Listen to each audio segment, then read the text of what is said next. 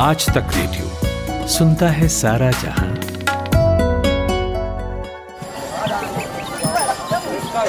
ऐसा है, खेल इस बात का है, ये नहीं कि आप कितना कमाते हैं। खेल गुरु, इस बात का है कि आप कितना बचाते हो। आप कैसे बचाएँ? ये बैंक और बाज़ार की ये टेढ़ी मेढ़ी बातें गले तो उतरती नहीं है। अरे तो महाराज उनसे मिलिए ना, अपने मनी मैनेजर से। आपके बटुए से जुड़ी हर सलाह, एकदम मुफ़्त। और शायरी सुनिए। पैसे से जुड़ा है कोई भी शक, आश्क, बेझिझक। मनी मैनेजर, बात बचत की, हर शनिवार, आज तक रेडियो पर। आन बनाओ कच्चा ज़्यादा रखना।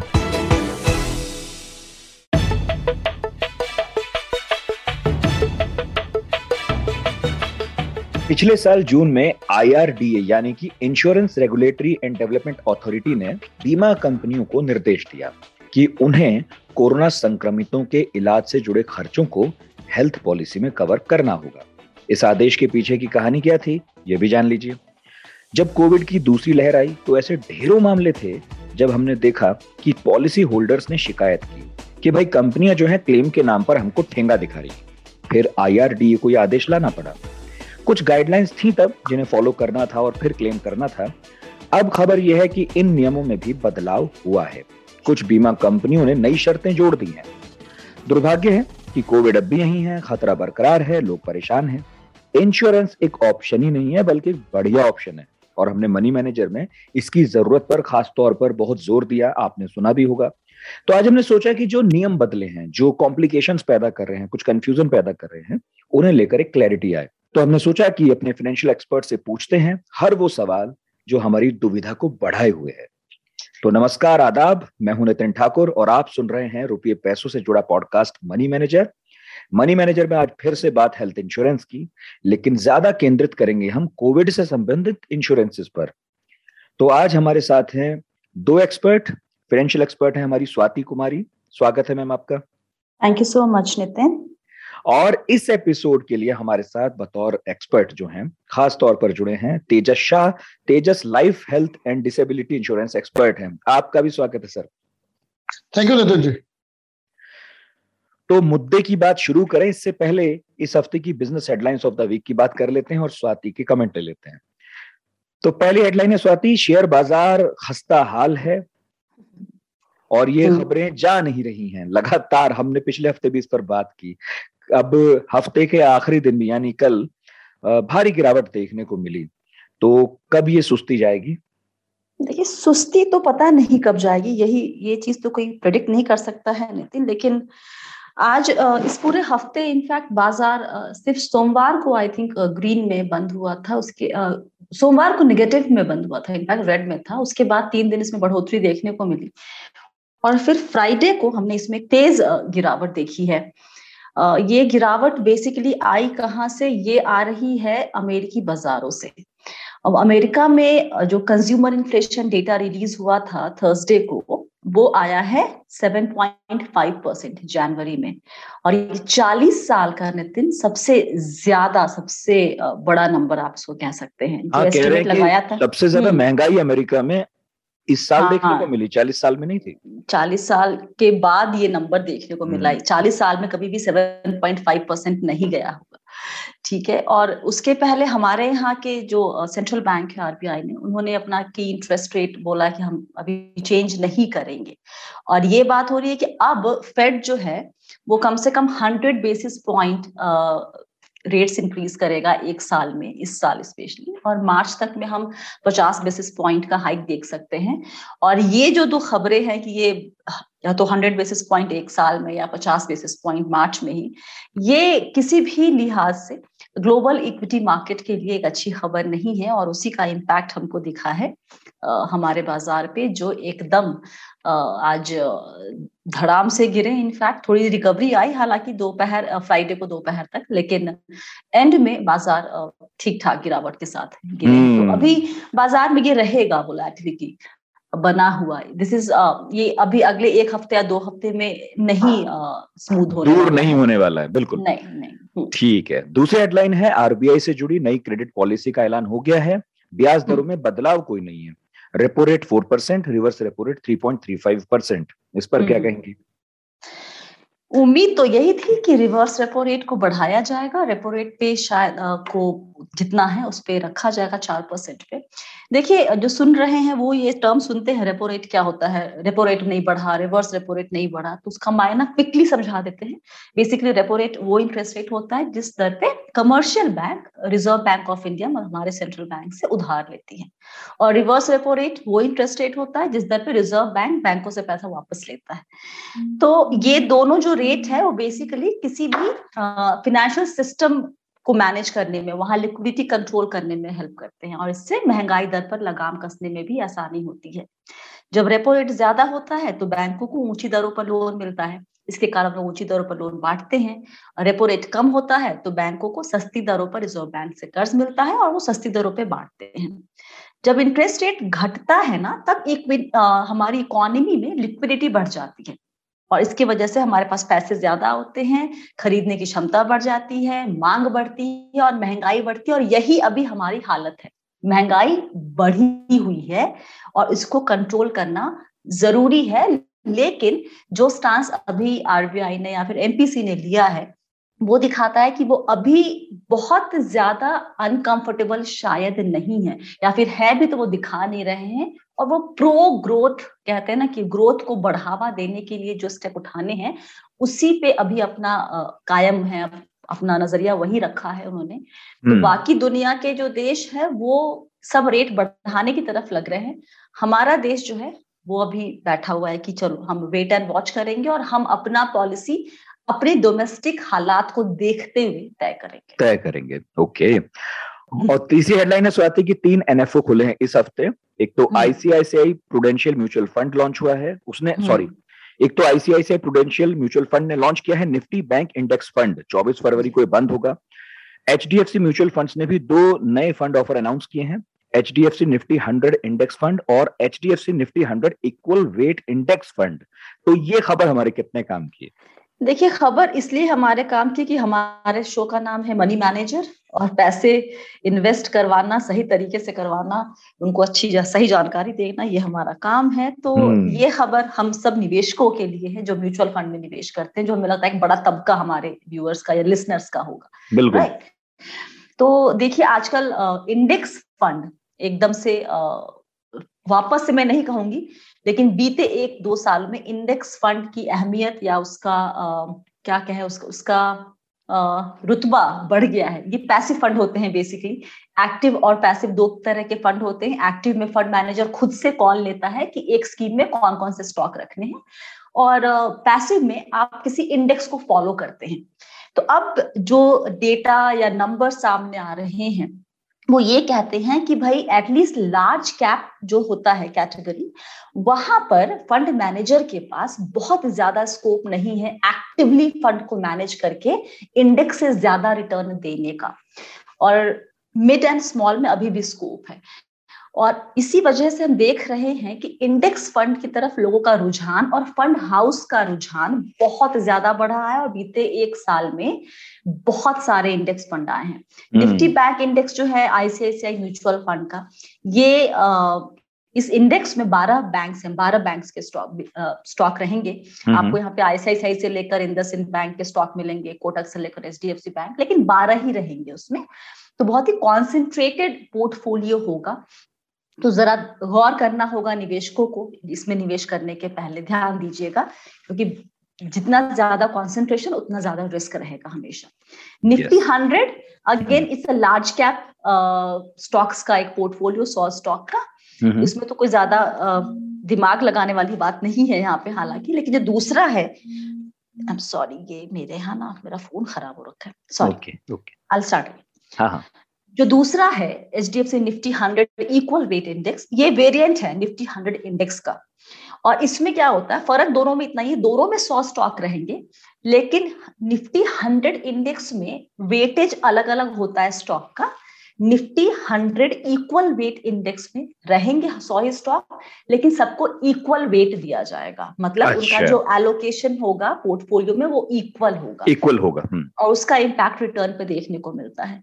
तो अब ज़्यादा ऑप्शन है निवेशकों के पास इंडेक्स फंड में चुनने के लिए। तो अपनी रिस्क लेने की क्षमता के हिसाब से अपने गोल के हिसाब से सेलेक्ट करें। मेरा ख्याल है कि इंडेक्स फंड में हालाँकि ट्रैक रिकॉर्ड की ज़रूरत नहीं होती है लेकिन फिर भी इंतज़ार करें। देख ले एक्सपेंस रेशियो क्या दे रहे हैं ट्रैकिंग एरर क्या आ रहा है उसके हिसाब से तय करें कि निवेश करना है कि नहीं। हम्म और अब लौटते हैं अपने टॉपिक पर जो आज है इंश्योरेंस वो भी कोविड के इर्द गिर्द। क्या करें कैसे करें बहुत सारी कंफ्यूजन है। तो हमारे साथ तेजस है। तो मेरा पहला सवाल आपसे ये है कि बेसिकली कोविड के पहले और उसके बाद जो हेल्थ इंश्योरेंस के नियम है, वो किस तरह बदले हैं? मतलब पहले क्या था और अब क्या परिवर्तन हो गया नितिन जी, ऐसा है कोविड के पहले जो हमारे हेल्थ इंश्योरेंस के रूल्स एंड रेगुलेशन थे और अब जो है उसमें बहुत बड़ा फ़र्क तो नहीं है, पर ऑफ़ कोर्स जिस मेंबर को कोविड हुआ है, जिस इंडिविजुअल को कोविड डिटेक्ट हुआ है, उससे कनेक्टेड रूल्स एंड रेगुलेशन में काफ़ी चेंजेस आए फॉर एग्ज़ाम्पल किसी को कोविड हुआ है और वो यदि एक इंश्योरेंस पॉलिसी के लिए अप्लाई कर रहा है तो there is a separate question from all insurance companies जहाँ पे वो पूछते हैं कि भाई कोविड हुआ था, क्या हुआ था, कैसे हुआ था क्या क्या टेस्ट करवाए थे आपने क्या क्या रिपोर्ट थे, वो सारे रिपोर्ट हमसे शेयर कीजिए। उसके बेसिस पे वो डायरेक्टिंग करेंगे। यदि कोई हॉस्पिटलाइज हुआ है, तब तो फिर उसका डिस्चार्ज करके बेसिस पे ही अंडर करेंगे। और यदि कोई होम क्वारंटाइन था तो 90 डेज़ का क्लियर वेटिंग पीरियड सारे इंश्योरेंस कंपनी ने रख दिया है लाइफ इंश्योरेंस हो या हेल्थ इंश्योरेंस हो। वो 90 डेज़ के बाद ही प्रपोजल देखेंगे तब तक प्रपोजल देखते भी नहीं है हम्म। लेकिन ये बताएँ तेजस हमें हेल्थ इंश्योरेंस में वेटिंग पीरियड का कॉन्सेप्ट समझ में आता था कि इसमें तीन तरह के वेटिंग पीरियड होते थे। कुछ बीमारियाँ आपको एक तो स्टैंडर्ड वेटिंग पीरियड है कि लेने के बाद के वेटिंग पीरियड की बात कर रहे हैं। लाइफ यहाँ पर जब हम कह रहे हैं कि वेटिंग पीरियड लगा दिया गया है लाइफ इंश्योरेंस में इसका मायना यही है कि अब अगर आपको कोविड हुआ है तो अगले तीन महीने या फोर्टी डेज़ या फिफ्टी डेज़ सबका अलग अलग होगा आई एम श्योर उतने दिन आपको पॉलिसी मिलेगी नहीं बेसिकली जी। सो so, इसमें ऐसा भी हो गया स्वाति जी दो चीज़ है हम्म। कि पहला तो जैसा आपने बताया कि इफ़ सम यदि किसी को कोविड हुआ था हम्म। तो from the date of discharge 90 days तक आप अप्लाई नहीं करें। और यदि आपने अप्लाई कर दिया हम्म। तो वो प्रपोजल को होल्ड पे रख देंगे। दे विल टेल यू कि हम ये प्रपोजल को होल्ड पे रख रहे हैं नाइन्टी डेज़ के बाद ही आपका प्रपोजल रिव्यू करेंगे with fresh medical reports ninety sorry पहले कोविड के पहले एक्सरे करवाना was not necessary not compulsory वो अंडर के ऊपर होता था या किसी एक वैल्यू के ऊपर कह दिया कि इंश्योरेंस मांग रहे हैं या किसी एज के ऊपर इंश्योरेंस मांगा जा रहा है तो ही इंश्योरेंस कंपनी एक्सरे पे इंसिस्ट किया करती थी हम्म। अब in all cases where somebody was diagnosed COVID positive X-ray compulsory कर दिया गया है वो भी 90 डेज़ के बाद में हम्म, हम्म। लेकिन ये वेटिंग पीरियड पहले भी था या ये नया है वेटिंग पीरियड नहीं ये नया है वेटिंग पीरियड ये पहले नहीं होता था क्योंकि कहीं कहीं पे लिखा हुआ है मैंने पढ़ा था कहीं पर कि apparently there is a standard practice कि हर लाइफ और health insurance company require people to wait for a specific period मतलब कुछ वक्त के लिए उनको इंतज़ार करना होता है। किसी किसी बीमारियों के संदर्भ में ये बात कही गई है। तो ये पहले अगर आप कह रहे कि पहले ये वेटिंग पीरियड नहीं था तो ये स्टेटमेंट गलत है इसका मतलब? नहीं नहीं नहीं ये स्टेटमेंट सही है। मैं आपको इस आ, इसके बारे में थोड़ा और समझाता हूँ। With respect to life insurance ये एप्लीकेबल हम्म। नहीं था। लाइफ इंश्योरेंस में वो आ, जिस दिन आपने प्रपोज किया उस दिन आपकी जो भी हेल्थ की कंडीशन है उसके बेसिस पे they will give the decision generally वो या तो अप्रूवल या रिजेक्शन ही होता था। रेयरेस्ट ऑफ़ रेयर केस में लियन भी होता था कि मैं तीन साल का लियन रखता हूँ तीन साल के लिए मैं कवर ही नहीं करूँगा ऐसे रेयर केसेस होते थे ये हमने hmm. बहुत कम सुने हैं ओके okay. ये लाइफ इंश्योरेंस की बात की हमने now we when we go back to health insurance policies तो हेल्थ इंश्योरेंस पॉलिसीज़ में हमेशा एक स्टेटमेंट होता है that for all pre existing medical conditions we will have a waiting period of x number of months वो years नहीं लिखते x number of months लिखते हैं hmm. Now this will differ from one year to four years. Okay.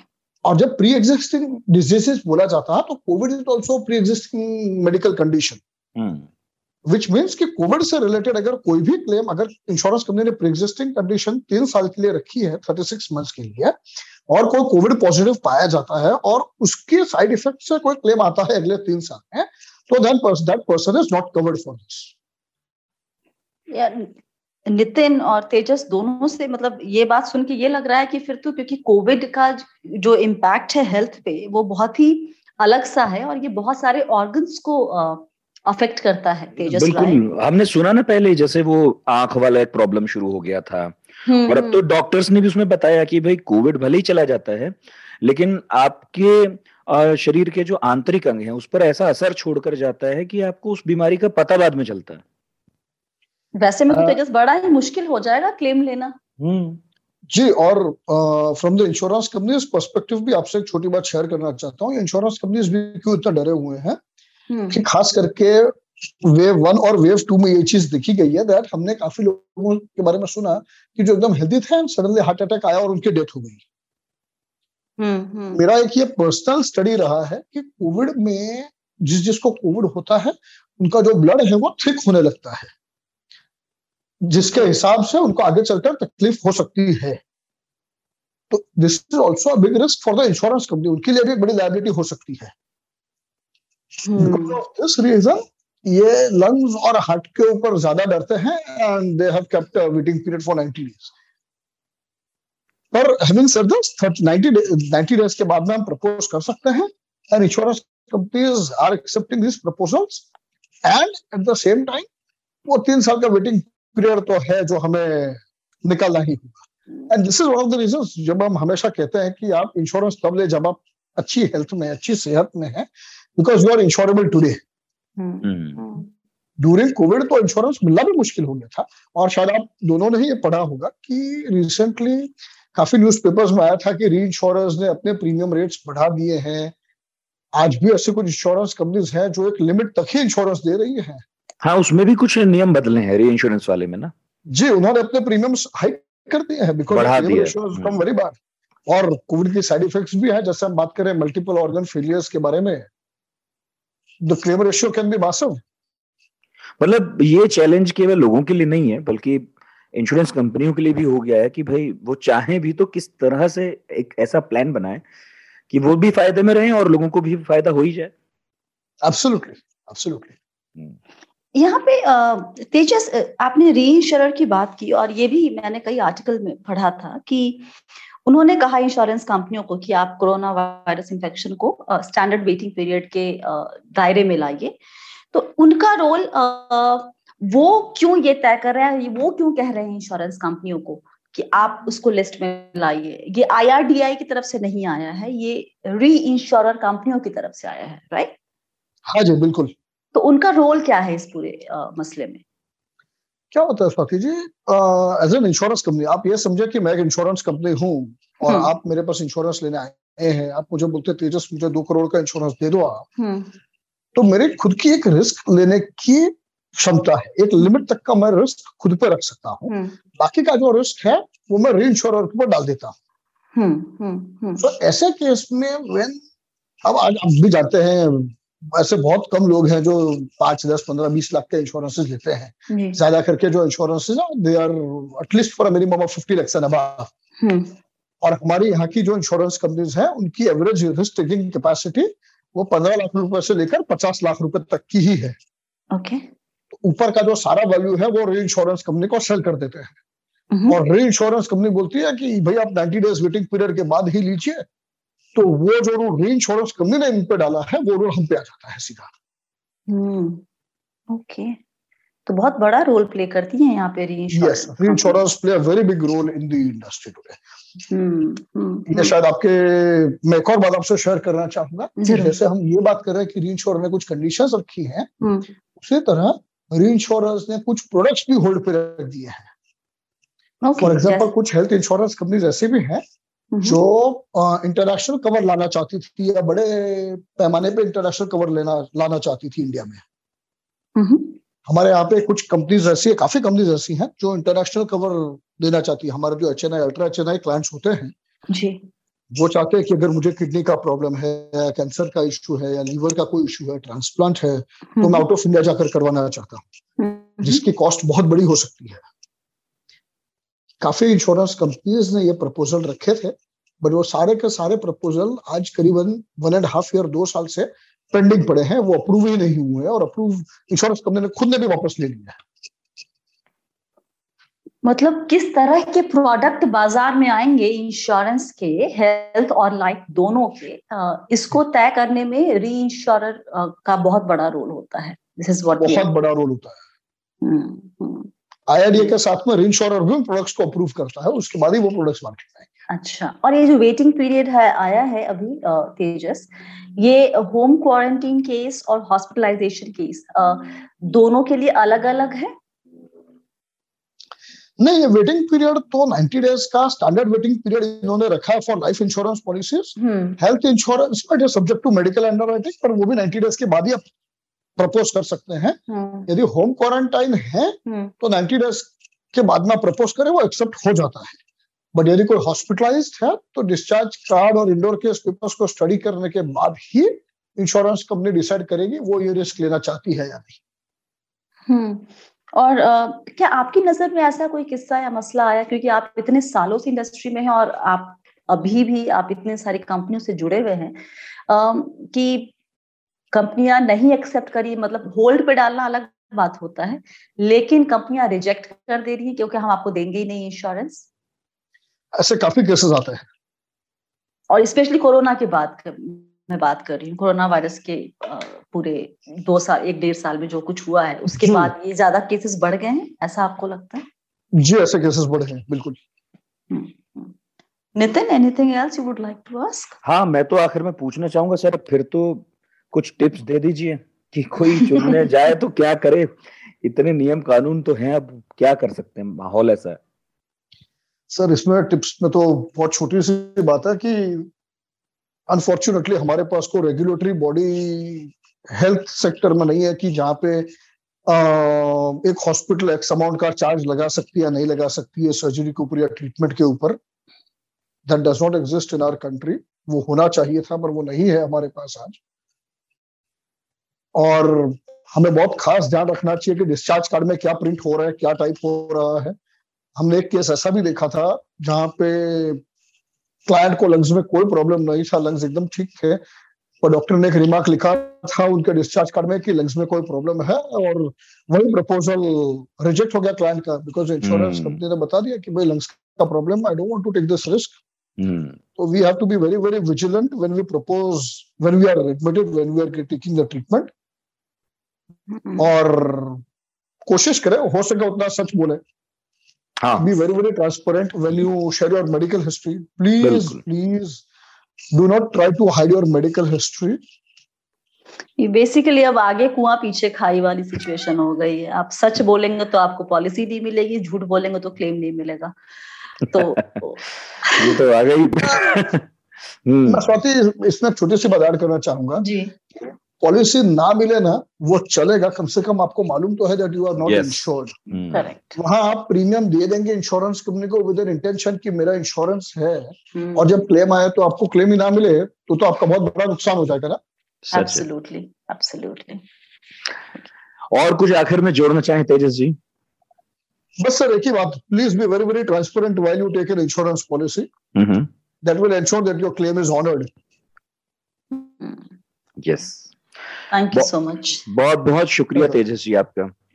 Thank you Nitin ji thank you Swati और अब आखिरी segment की तरफ़ आगे बढ़ते हैं। स्वाति हमारे साथ हैं। और आखिरी सेगमेंट है क्लोजिंग बेल लेकिन बहुत इंपॉर्टेंट तो बताइए स्वाति किस किस बात पर नज़र रखनी होगी इस हफ़्ते? देखिए नंबर्स कुछ आ रहे रिज़ल्ट क्योंकि सीज़न चल रहा है तो नंबर्स कंपनियों के आ रहे हैं। तो आपको उन नंबर्स पे नज़र अगर आप स्टॉक मार्केट में निवेश करते हैं तो थायरो केयर टेक्नोलॉजीज़ का 12 फरवरी को नतीजों के साथ साथ अंतरिम डिविडेंड पर विचार होना है।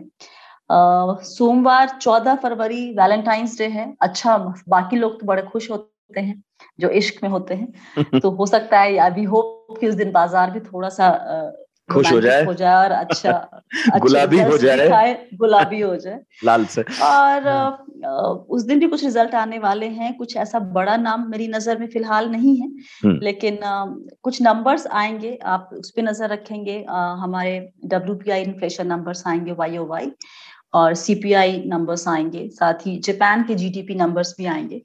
और आपको नज़र रखनी है यूएस इन्फ्लेशन पे यूएस में क्या चल रहा है वहाँ के बॉन्ड मार्केट में क्या चल रहा है। उन क्योंकि सबका इम्पैक्ट हमारे ऊपर पड़ेगा।